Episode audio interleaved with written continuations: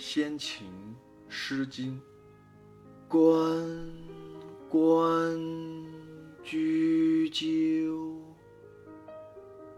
在河之洲。窈窕淑女，君子好逑。参差荇菜，左右流之。窈窕淑女，寤寐求之。求之不得，寤寐思服。悠哉悠哉，辗转反侧。参差荇菜，左右采之。窈窕淑女，琴瑟友之。参差荇菜，左右芼之。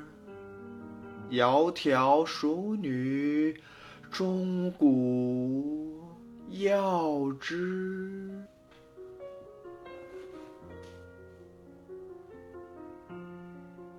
国风《周南关雎》这首短小的诗篇，在中国文学史上占据着特殊的位置。它是《诗经》的第一篇，而《诗经》是中国文学最古老的典籍，所以一翻开中国文学的历史，首先遇到的就是关雎。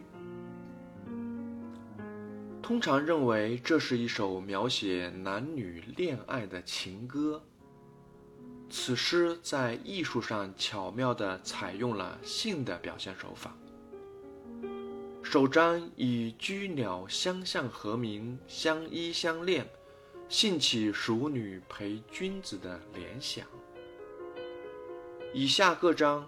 又以采荇菜这一行为兴起主人公对女子疯狂的追求与相思。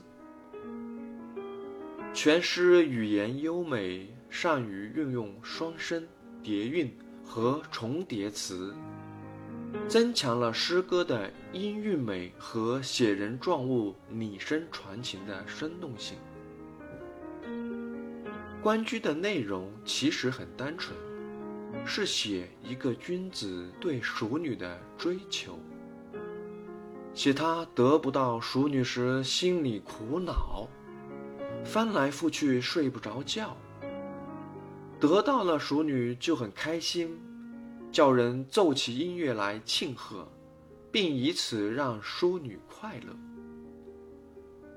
作品中人物的身份十分清楚，君子。在《诗经》的时代，是对贵族的泛称，所以他所描绘的应该是贵族阶层的生活。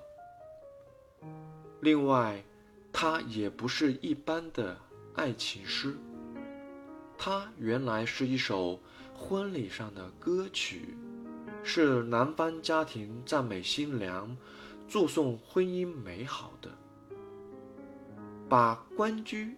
当做婚礼上的歌来看，从“窈窕淑女，君子好逑”唱到“琴瑟友之，钟鼓遥之”，是喜气洋洋的。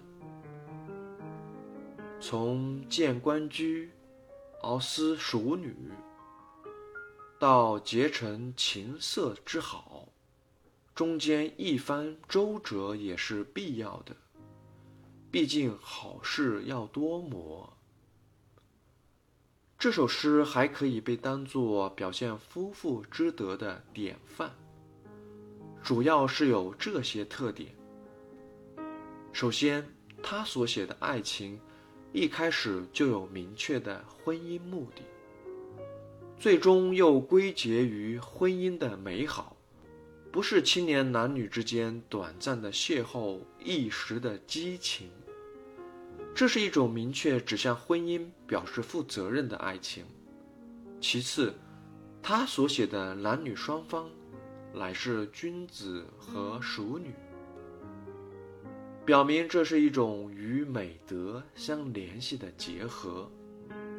君子是兼有地位和德行双重意义的，而窈窕淑女。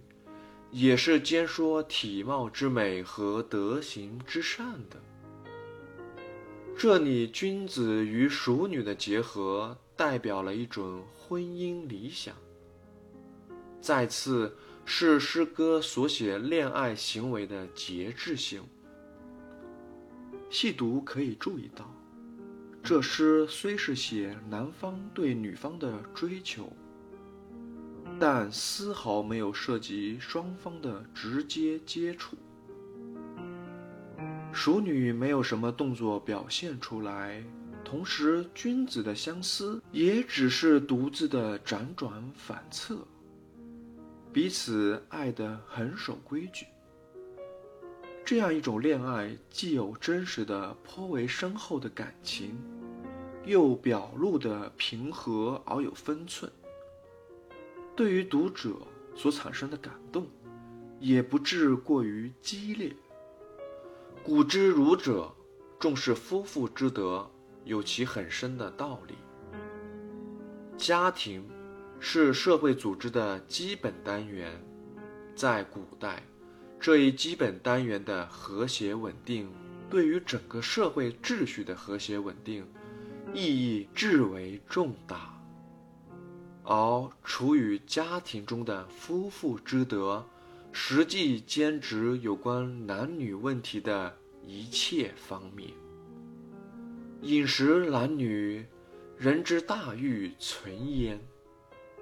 孔子也知道这是人类生存的基本要求。